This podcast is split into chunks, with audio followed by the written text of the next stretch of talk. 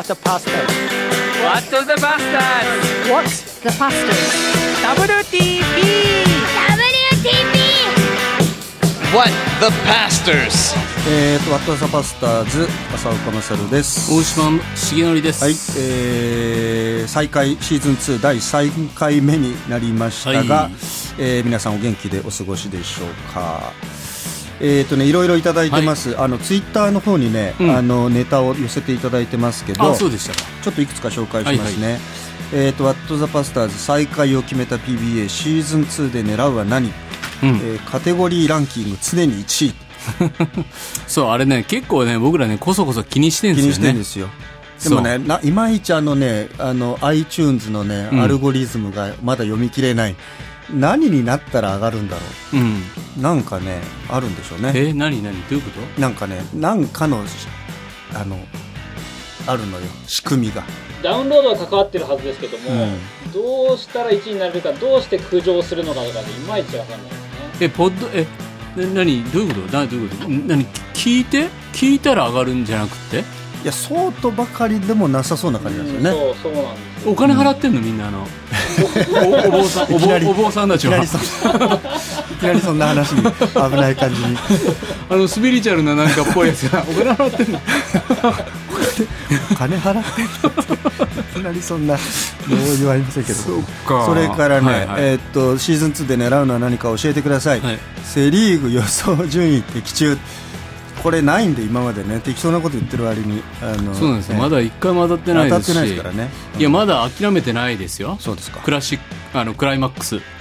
すね、はい、ちょっとあと2ゲーム、今日の時点であと2ゲームで広島に、はい、いやでもね鳥谷は来季どうなるのかな。いやもういい、中日行くっていう噂をそうですか。本当かどうか分かんない。松坂を出してそうなんだ。はい、あとねツイッター、シーズン2で狙うのは何か教えてください。パスターズのおかんゲスト会。いやーそれはもう奇跡会。あ今度ね、今日9月27日でしょ、9月の、ね、半ばに、実は僕福音70周年記念大会っていうのがあるんですよ。おめでとうございます。で掛川でね、なんかね750人ぐらい集まっての大会があって、僕講師なんですよ、周回2の多分なんか見ましたポスターなんか。そうなんか重鎮と、会長となんか若手代表みたいな感じだと思うんですけど、で親父が証しするらしいんですよ。素晴らしいで今日この放送日は終わってるはずなんですけど、電話がかかってきて、しげのりお前わしお前なんか証し頼まれたぞお前どう思うって言われて、ええんちゃうお父さんがお父さんがすんのええんちゃうかって言って、でも親父がどの集会にキャスティングされてるか僕はまだ分かんないんですよ。それはやっぱり親子揃い組じゃないですか。いやでもそれ明らかに親父が僕の前に喋って、メッセージ来ますかね。来るんじゃないですか。いやそこをみんな見たいんじゃないですか。いやその絵を、それは、どうなってることやらを多分次のいやそれは素晴らしい。それはちょっと取材に行ってください。ちょっとそのねそれはそうなんですよ。もうドキドキなんですけどね。いやいやでも嬉しいですねないでしょだからそんな機会。だからね実はうちの親父ね60周年記念大会も、ノンクリスチャンで参加しました。してるんだ。でだから結構その枠はじゃあいつもお父さん的には。いやだからね、60周年記念大会もなんか分かんないけど、それこそね僕は若者集会の説教だったんですよ。だからまあ修行に見に行こうかみたいな感じでお袋が無理に連れてったんです、60周年は。なるほど。でだからね年配の先生とかは大島先生のお父さん来てるから、なんか伝道しなきゃみたいに声かけて、なるほど。テーブル隣座ってくれたりとかで、その後もお手紙くださったりとか、お父様の救いをって10年前ちょうど祈ってたのが10年後信仰を持って70周年記念大会来るから、もうじゃあもうさもう70周年と言わないで10周年お父さんが 10年後こうなりましたみたいな使用前使用後、まあね、いや素晴らしいですね。いやでも嬉しいですね。そんな一緒にご奉仕なさるので。そうなんですよ。だからまあだからおかんもこの番組っていうのはね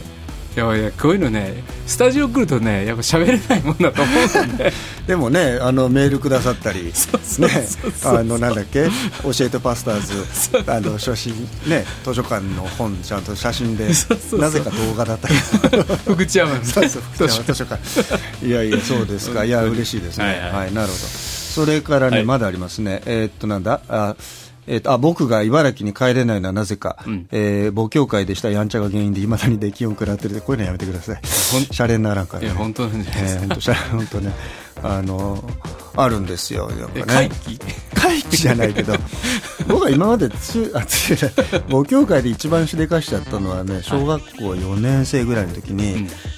教会、まあ、田舎の教会だから駐車場にみんな車やっぱり止めるんですけど、僕ね車大好きだったんですよ、でね、今もねいい車乗ってますからね、好きだけどなんか車をね運転してみたかったわけアウディでしたっけいや運転してみたかったわけで昔ってねなんか自動車図鑑の後ろとかに車の動かし方がちゃんと書いてあったんですよ、こうやってこうやってこうやったら動くぞみたいな、でそれねすごく僕読んで、でまたあの頃って平和な時代でね結構駐車場みんなね鍵開けっぱなし中にはね鍵差しっぱなしで止めてたの車、で礼拝中に、僕は大人の礼拝というか、礼拝中自由にしてるタイプだったのでタイプ的に ね子分が何か弟分がいたんで弟分のねてっちゃんっていうのを誘っててっちゃんちょっと車遊び行こうみたいな、小学生で、てっちゃん保育園かよで駐車場の車ね1台ずつこう開けてみたドアが開いてる車探してそれやり口がもうそれならね開いてる車あったんですよ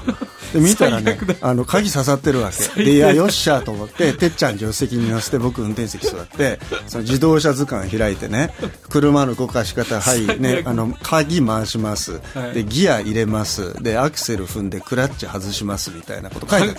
あるそうでやったんですよ、そうしたらね昔の人ってほらサイドブレーキかけないでギアを入れて止めとくっていう人が結構いたんですよ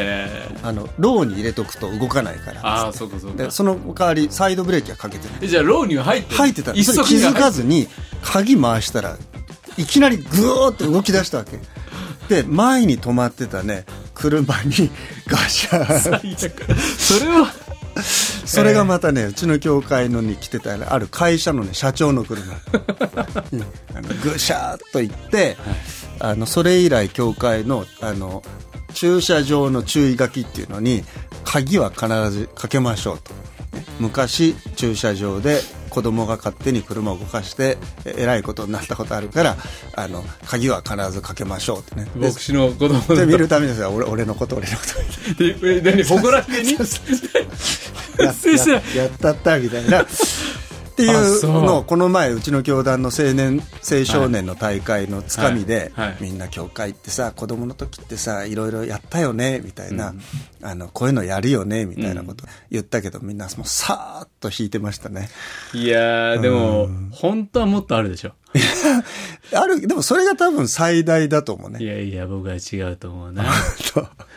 泣かした人がいるでしょ。泣かした人女性たち、ね、いやそういうのはないねそういうのはないもっと違う方向あります、次行きたいと思いますけれどもはい、本当の出禁はそういう理由ではないかと思いますね、すいません本当に。はいですね、うちんとこの牧師こんなんですってね、うちのワットザパスターズ、ペンネーム冗談は顔だけにしよう。浅岡先生、大島先生、こんにちは。いや、待ってました。ワット・ザ・バスターズシーズン2。シーズン1は毎回本当楽しみに聞かせていただき、嘘や。一回も聞いたことなかったんだ。イエーイ。妻がいつも聞いております。なるほど。お二人の大ファンなんです。それだからひねくれて聞いていなかったわけではないんですが、いや、多少そんなものがあった。ね、絶対あったね。もう、妬みと嫉妬、男の嫉妬が一番もう、醜い。さあ、これからは欠かさず気が向いた時か、聞かせていただこうと思います。さて、今回は、うちんとこの牧師こんなんですというテーマですが、お二人もご存知の通り、僕って静岡県に住んでるじゃないですか。この人ですよ、この間の大井川和彦。あ、大井川和彦さんね。はい、で、僕が集っている教会は静岡県浜松市にあるんですが、うちの牧師は実は大島先生とも親交が深く、学生時代は兵庫県で共に信仰生活を送ったこともある方なんです。なるほど。そうなんですね。教会呼んでいただきました。まあ、社員の極みみたいな先生で、人間関係に不器用で、顔が怖くて、歯に衣着せぬ言い方しかできない、まさに愚直な先生なんです。なるほど。一見牧師向いてないやろと突っ込み入れたくなるような牧師なんですが、動植物や子供が大好きな先生は、普段は見せないような優しい表情を草花や畑の作物先には見せ、なるほど。寡黙で無口だと思われていた性格も子供の前だけ近くに大人がいるとダメ。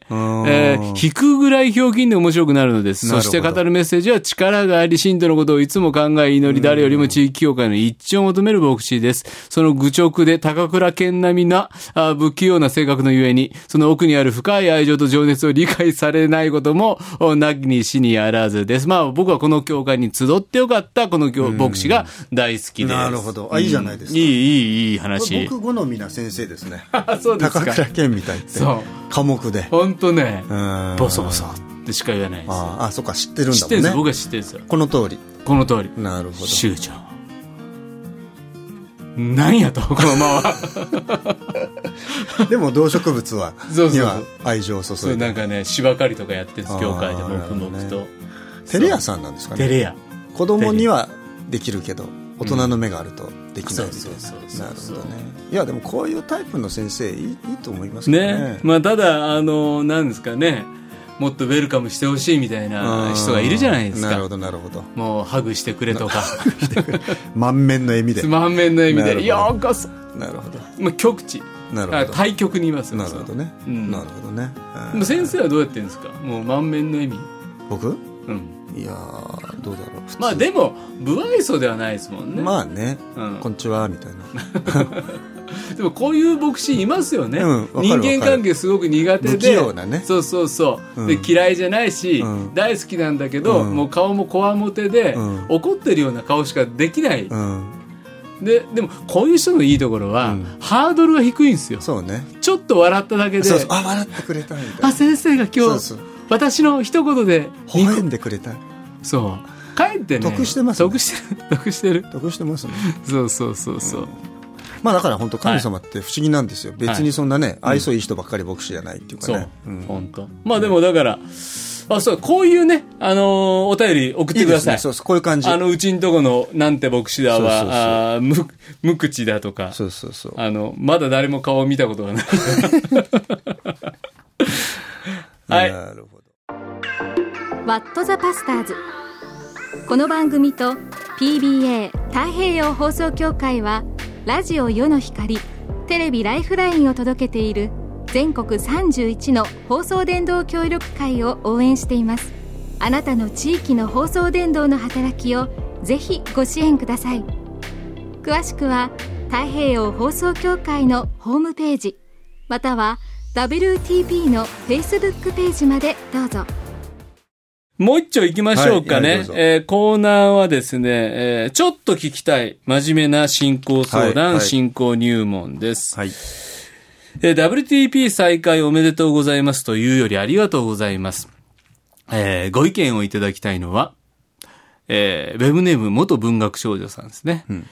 人を許すということについてです。その人のした悪を思わずの域に達することができません。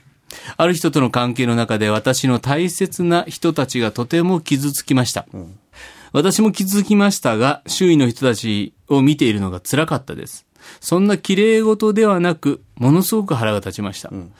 それから数年が経ち、憎しみを抱き続けるのは私にとって苦しいことなので、許すことができればと思っています。会えば挨拶はしますし、何かを頼まれれば引き受けることもあります。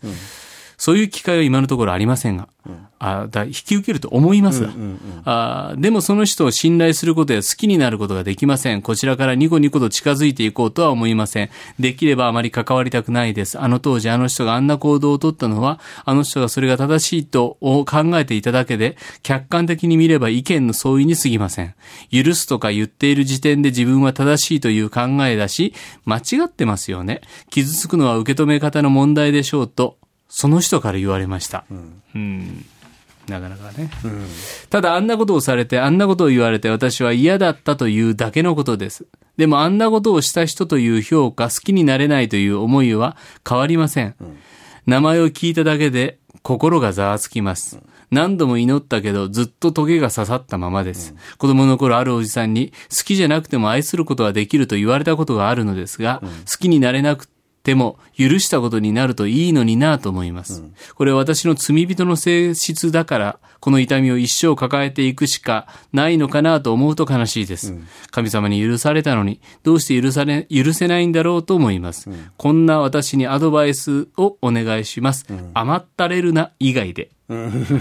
るほどね。これはなかなか難しいというか、本当許されるって難しいですね。難しい、うん、難しいね。難しい、これは、うん、だって許した許された、まあだからいろんな今だって社会もごたついてるじゃないですか。そうそうそう、もうまさにこの許しのテーマ。そうそうそう、うん、どうですか先生。い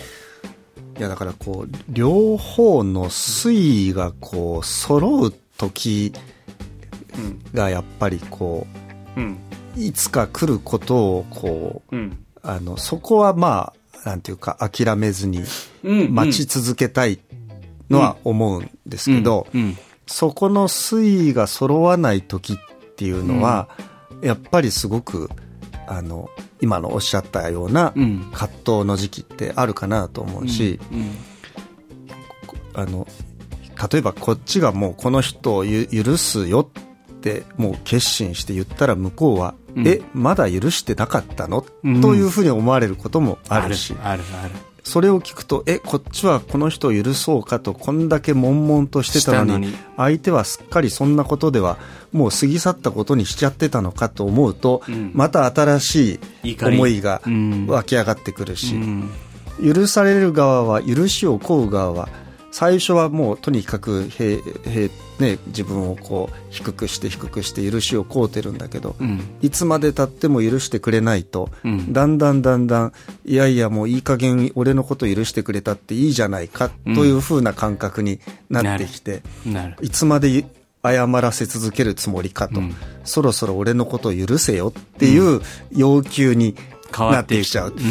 だからすごく難しい。許されるって基本的に受け身のことだから、うん、相手があなたのことを許すよって言ってくれるまでは、うん、本当は完結しないはずなのに、うん、そこのところがいやいやこれだけ謝ったんだから許されて当然だっていうことに変化しちゃうっていうか、うんうんうん、だからすごく難しいですよね、うん、だからやっぱりその許しって、ね、イエス様が7を70倍まで、うんっていう、うん、あの辺のやり取りっていうのは、うん、すごくこうなんていうのかな、非常に難しいことが扱われてるなっていうのは思いますよね、うんうんうんうん、だから数年経ってんですよこの人も、うんうん、でもねちょっとこの相手の問題はやっぱりあるだろうなと思うのは、うんうん、謝ってないんじゃないかなっていうのはあるんですよ、うん、つまりね、傷つくのは受け止め方の問題でしょうってその人が言ったっていうのは、うん、で僕はねやっぱり許すことのできる一つの理由はやっぱりね、謝るってことは大前提にやっぱりあって、うんうん、僕の中でもね、なんかやっぱりこの読みながらうずく自分の記憶があるわけですよ。名前見るだけでイラッとするとか、うんうん、でねやっぱり、ね、謝ってもらってないんですよ、ね、でねこのね謝ってくれたら始まるのになって思ってることってやっぱりあって、うんうんね、でこれね意外に謝ってない人多いんですよ。そうわかります。でねキリスト教会謝らずに許しちゃおうぜみたいなところがあって、そこはやっぱりちゃんと謝らせなきゃダメじゃんってやっぱりそうそう、うん、しかも良くないのは、キリスト教会で良くないのは、うん、第三者がその当事者に関わってくるときに許すことを強要するんですよ。そうそうそうそう、謝らせる、その人の罪をきっちり認めさせて、うん、お前この人にちゃんとごめんなさい言いなさい、うん、という方に働かないで、うん、いやいや あなたあの人のことをもう許してあげなさいよと、そうそう、あなたクリスチャンなんだから許しなさいっていう方に働くことが多い。ああ、多い。本当最悪、うん。もう大嫌い。うん、だから、うん、なんていうかな、やっぱりね、その対立の状況が悪いっていう変な価値観がある。おっしゃる通り。うん、おっしゃる通り。だから対立状態を解消させることが一番大事なことで。だからそういう余計なおせっかいの、うん、第三者が。うん、実はこの人傷つけてたりするでしょ。しかもその第三者ってのはどっかしら上から来るんですよ。来るあなた許してあげなさいよとか、受け入れてあげなさいよとか、クリスチャンっていうのはそういうもんだみたいなことで泣き寝入りさせたりとか、そういや絶対に加害者側に働きかけようという人はね、少ないんですよ。少ない、ね、被害者側にむしろそれを受け止めろと。だって加害者側はね、声でかいもん。そうなんですよ。強い人なんですよ。強い人なんです。で、教会の中でもね、そうそう、ちょっとね、権力持ってる人だったりする。そうそうそう。でね、謝んないのよ。そうそうそう。そういう人。そうそうそう。だし、それに変に言って、今度またその人が自分に矛先が向かうのも嫌なもんだから。だからその人に謝った方がいいよって言ったら、その人がまたこっちを攻撃してくるから、もうここは許すしかないよっていう、許すという名の泣き寝入りを。そうさせると、今度は自分はその加害者側に対しても、このことを収めてあげた人だっていう、ある種の恩着せができちゃうので、これはね、いろんなとこに現れてるキリスト教会のこう ダークサイドだろうなと思いますよね。まあいろんなハラスメントの問題もそうだと思うし、あの通り、もう今蓋がパパパパパって開き始めましたけどね、うん、本当にそう思うとね、やっぱりね、ちゃんとごめんって言ってくれたらね、そうそうそう、ちゃんとごめんって言ってくれたら、自分だってね、ここまでこじれることなかったし、ここまで長引くことなかったし、やっぱりね、筋通すとこは筋通さないと。だって放蕩息子の、弟息子だってね、そうそうそう、お父さん私は天に対して罪を犯し、あなたに対して罪を犯したってね、ちゃんとごめんなさいを言うって決めたんですよ。そうなのよ。そうなのよ。で、僕はだからね、我に返ったけど、あれは実はそうじゃないんだとかって言う人いるけど、うん、やっぱりね、罪の告白をして本当に悪いことしましたって言いに行くっていうことが、うんうん、悔い改めの大前提だし、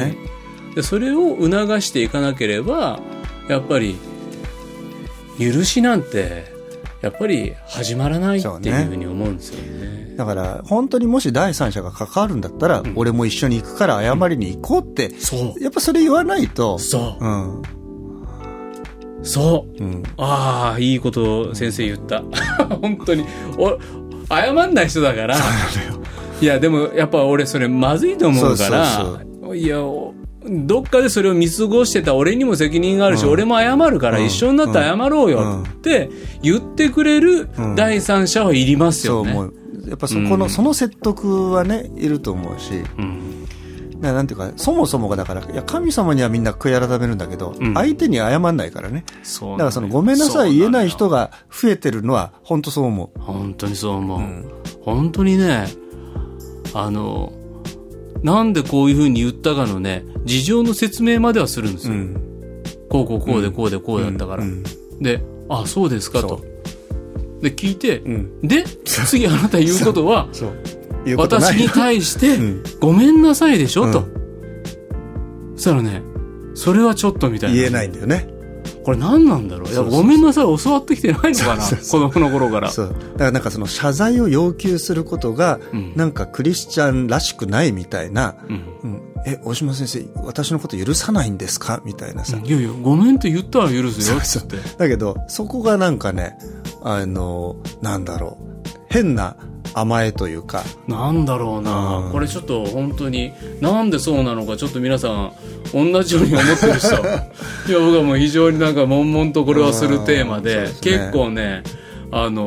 諸地方に散らばってるテーマだと思います。そう思いますわ、うん、なんだろうね。で僕ね、うん、ある時、うん、非常に近しい人から、うんうん、謝ってほしいって面と向かって言われたことあるんですよ、うんうん、でそれはねその人はすごく勇気を出しておっしゃったと思うんですよ、うんうん、で僕はやっぱどっかでね、うん、自分はそれはもう解決済みだと思ってたんですよ、うんうんうん、その過去にあったあることについて、うんうん、確かに僕はその人を傷つけたっていう自覚はあり、うん、申し訳なかったという気持ちもあり、うん、でももうそれについてはもう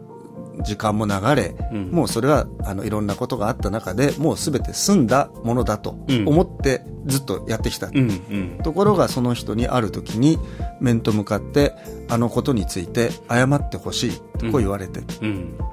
でその時僕はこう非常にハッとさせられて、うん、あ終わってなかったんだっていう、うん、その中でね、うん、そうそうずっと続いてた、そうそうそう、うん、でそこで僕は改めてなんていうかな今更ながらだけれども、うん、本当にそのことについては、申し訳なかったということを、お伝えして、うん、でそれでねすごくその人がもう本当にね、うん、もうそれでもう十分だとすっきりしたというか、うん、でやっぱりね変わったんですよその後のこう関わりがなんかね顔のね最後のこわばりがほどけるみたいなね、うん、そうそうそうそう、うんで僕はその人がそうやって言ってくれなかったらずっと気づいてなかった、うん、それぐらいやっぱりやっぱり自分がやったことに対してね、うん、分かってないんですよ分かってないね、うん、だからそれはその人がでもやっぱ勇気がいったと思うね。そうだと思うな、うん、そうだと思うな、うん。だけど言ってくれたことで僕は、うん、交わりが開かれたからね。だからその機会をいただいたというか。いや本当そうだと思う、うん。これもしもっと文学少女さん僕のことだったら、うん、ね。いやいや今先生の話聞いてて、うん、同じようなことしてんだろうなと思うし、うんうんうんうん、でも分かってないし気づいてないからやっぱり謝ってほしいって。うんでね、これで傷つくのは受け止め方の問題でしょってこの人がまた言ったらまた傷ついちゃうから、うんまあねまあね、でも結局同じようなこと自分がやってることを思うと、うん、あの時のこと謝ってもらえますかって言われたら、うんうん、僕はやっぱりちゃんと謝りたいと思うし、うんうんうん、謝れるチャンスをいただいてありがとうっていうふうにやっぱり思うし、うんうんうん、このまま天国まで走り抜けちゃってね、うんずっとその気持ち抱かせたままあったっていうよりは、うんうん、こっちもホッとするっていうのは実際ですよね、うん、そう思いますよね、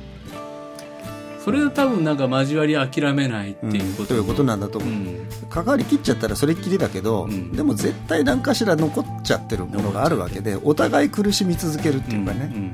うんうん、いや一方で自分だけ苦しんでその人終わっちゃってるからだか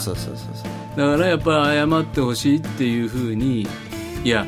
ね僕はよく夫婦関係を、うん、のコミュニケーションの中でもねこれよくあることだと思うんですよ、うん、夫婦の中で、うん、なんか謝んないまま終わらしてること、うんうん、で僕らは夫婦セミナー行く時によくその愛され言葉っていうのをね、うん、と悲しみ言葉っていう、はいはいはい、ワークショップを、うん、その夫婦のコミュニケーションの学びやる時にやるんですけど愛され言葉っていうのはもう文字通りどんな風なことされると愛されてると感じるか、うんうんでこれは結局自分がこうされたら愛されるからあなたもそうでしょって言ってもそれは実は相手の愛され言葉は全然違うゾーンにあるんだったら、うん、そこを愛さない限り愛は届かないと愛じゃない、うんうん、だから相手の愛され言葉ちゃんと知ろうっていうふうに言う、うんうん、でも一方で悲しみ言葉もあって、うんうんうん、で悲しみこと僕ら夫婦もやってたのは1日の終わり愛され言葉3つ悲しみ言葉3つ、うん1個ずつでもいいから絶対言おう、うん、で悲しみ言葉ってね言うの難しいんですよ、うん、で今日なんかお茶入れてくれてドンと強めに置かれたのが悲しかったとか、うん、そんなことで悲しいと思う小さな男かプライドと戦うから、はいはいはいはい、でも妻がこういうことで悲しかったって言うと、うん、いや俺そういうつもりで言ったんじゃないと、うんうん、いやだってそれを言ったのはその前にゆかがこういうふうなことを言ったからじゃん、うん、きっかけゆかだよねみたいなことを言いたくなってくる、はい、でも悲しみはもう発生したらもう事実なんですよ、うんうん、そんなつもりじゃなかっただろうが、うんうん、そんな感情にさせるつもりなかっただろうが、うんうん、でもそういう感情を生まれたのは事実で、それが大切な妻であるならば、夫であるならば、ごめんをまず言わなきゃ、うんうん、ごめんね、こういうつもりだったんだよね、うん、っていうふうに言って初めて、うんうん、こういうつもりが伝わるんであって、はいはいはいはい、ごめんをね抜きにしすぎてるっていうか、うんうんうん、謝んないままだってこういうつもりだったんだよね、うん、とね、でそのごめんねもはいはいごめんねみたいないやそれ謝ってないじゃんみたいな、はいはいはい、そうね、だからまあ、今回の元文学少女さんのこのやっぱりね謝ってるかっていうことと、うん、でも同時にこの堅くなすぎるこの相手に対して、うんうん、こっちも謝ることもしかしたらあるのかもしれないっていう、ね、うん、ゼロかもしれないけど、そうですね、でも人間関係ってそんなにどっちもどっちなところは絶えずあるから、うんうん、こっち謝ったのに向こうはまた謝らなかったって思うと謝り損じゃんとかのあるけど、うん、そうね、まあ、ただね謝ってる方が僕はイエス様喜んでくれるから、うんね、うん、だからね、うん、謝るってのをもう一度ね、許すもテーマだけど謝るをねもう一回このテーマでこの番組でみんなで考えていけたら、うん、いいんじゃないかな、うん、そこに起こった事実にはちゃんとみんなで謝ろう、そうね、うん、やっぱりそういうちゃんと区切りをきちんとつけて、うん、やっぱりそでもう一回ちゃんとそこからスタートできる関係っていうのがあるでしょうね、うんうん、まあだから許しの問題って本当に今もうん、最初ちょっと出たように今ちょっとね本当にこうまあ歴史の認識の問題だとか、うん、いろんなことの中で、うん、やっぱりそういうことがこう社会全体がそういうテーマになっちゃってるから非常に難しい、うん、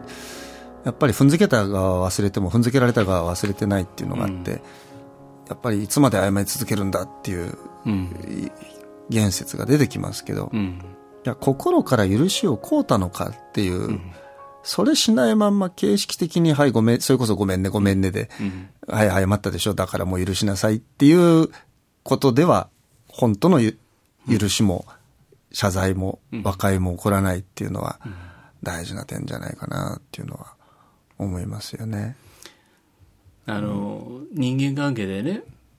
なんかやらかしちゃって、まあ、その場はちゃんとごめんなさいって謝って。でも次会う時って緊張してるじゃないですか。そうで次会う時にどの顔で会うかなって思った時に、うん、その人がいや前回本当ごめんねって、うん、もう一回謝ってくれたら、うんうん、本当助かったなっていうか、そうね、うん、いやもうこっちこそ本当はなんか悪かったと思いますって言えるような水を向けてくれる2回目作ってくれる人っているじゃないですか、はいはいはい、そうですよね、ああいう人になりたいですね。なんかだからこうなんていうのかな、うん、正しさって大事だと思うんだけど、うんうん、正しいかどうかっていうことだけじゃない部分が、うん、この許す謝るの関係にはあるような気がして、うん、どっちに非があるかっていうことだけで、うん、謝る許すの関係を切り分けちゃうと、うん、いやそれはもう1か0かの話になっちゃうと思うんだけど、うん、こっち別に謝る筋合いないし、うん、こっちから先に頭下げる筋合いないんだけども、うん、でもこの関係を大事だと思うところで、うん、自分から頭下げるっていうことってあると思うんですよ、うん、別にいやあなたから謝る理由何もないじゃんって思うんだけど、うんうん、あなたにこんな思いをさせるようなことになっちゃった私がごめんねっていうふうに言ってくれる人っていうかいるいる、うん、もうねその人の言葉があったらね、うん、もうねいいやって思える、あこの人分かってくれてんだったらもうあいつずっと腹立つけどいいやと思うねそうね、うんうん、そういうなんか心を溶かしてくれる人とか言葉ってありますよね。そう思いますよね、うん、まあ、教会の交わりもやっぱりそういうのって罪人の集まりだから絶対こういうことって起こってくると思うし、うん、そんな簡単にいつも綺麗になんかドラマチックに解決するわけじゃないから結局言っても空振りだったり、うん、傷つけてる人は相変わらず全然能天気に傷つけまくってるかもしれないけども、そうそう、うん、まあ、でも許すって一つの僕はなんか自分の決心かなっていう気もあって、うんうん、もう自分はこれをもう忘れますと、もう自分はこれは終わりにしますっていうふうに、うん、もう自分で決めるっていうか、うん、でそれはもう神様との間でもうそれを繰り返していくしかないのかなっていうふうに思いますね。そう思います。だから許す方、うん、で僕今度は謝ってくれたらね、うん、許さない方がね、うん、今度悪いんですよ、ね、もうそれはねやっぱりその通りで、うん、ごめんねごめんねとか言わればいや本当申し訳なかったって言ってくれてんのに、うん、謝れない自分の、うんうん、それまだ怒り続けることをした、